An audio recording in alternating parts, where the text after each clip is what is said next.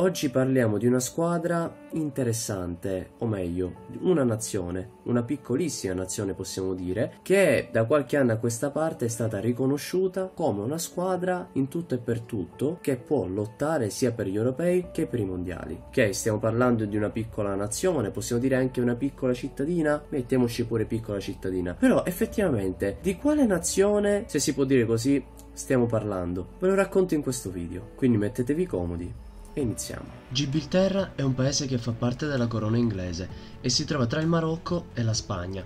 Da qui nacque il famoso stretto di Gibilterra, ma quello che ha messo più in risalto Gibilterra è proprio il calcio, che ormai da qualche anno ha permesso alla piccola nazionale di avere una propria nazione calcistica riconosciuta da FIFA e UEFA, permettendo dunque la possibilità a quest'ultima di qualificarsi per europei e mondiali.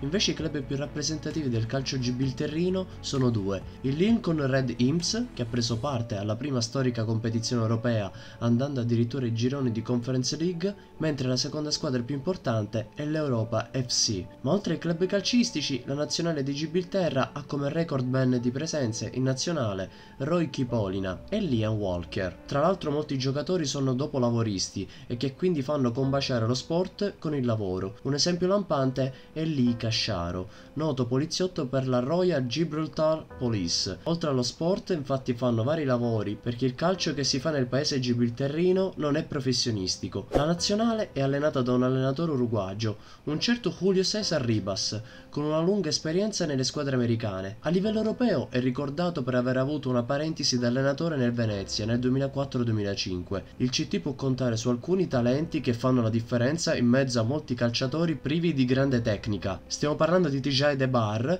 classe 2000, attaccante e centrocampista, che oltre ad avere delle esperienze nella propria madreterra, vanta delle presenze in Spagna e Inghilterra, Real Oviedo prima e Wicombe poi. Quest'ultima attualmente è la sua squadra, ma oltre a lui potremo citare anche Lowie e Nesley, oltre che l'esperienza di Race Stake e Scott Wiseman. Inoltre la curiosità per questa nazionale è divenuta una discussione internazionale, dato che il 30% dei giocatori che rappresentano la nazionale di Gibilterra non è originario del paese, infatti provengono alcuni direttamente dall'Inghilterra e dalla Spagna, oltre che da altre nazioni in cui si può ottenere la cittadinanza per rappresentare la nazionale. La nazionale si affiliò ufficialmente il 20 24 maggio 2013 esordendo a livello internazionale il 19 novembre 2013 pareggiando in amichevole contro la Slovacchia 0-0. L'attuale miglior risultato è stato il primo posto della Nations League 2020-2021 nella Lega D, stravincendo il proprio gruppo contro l'Ixstein e San Marino. Inoltre nel 2020 la GFA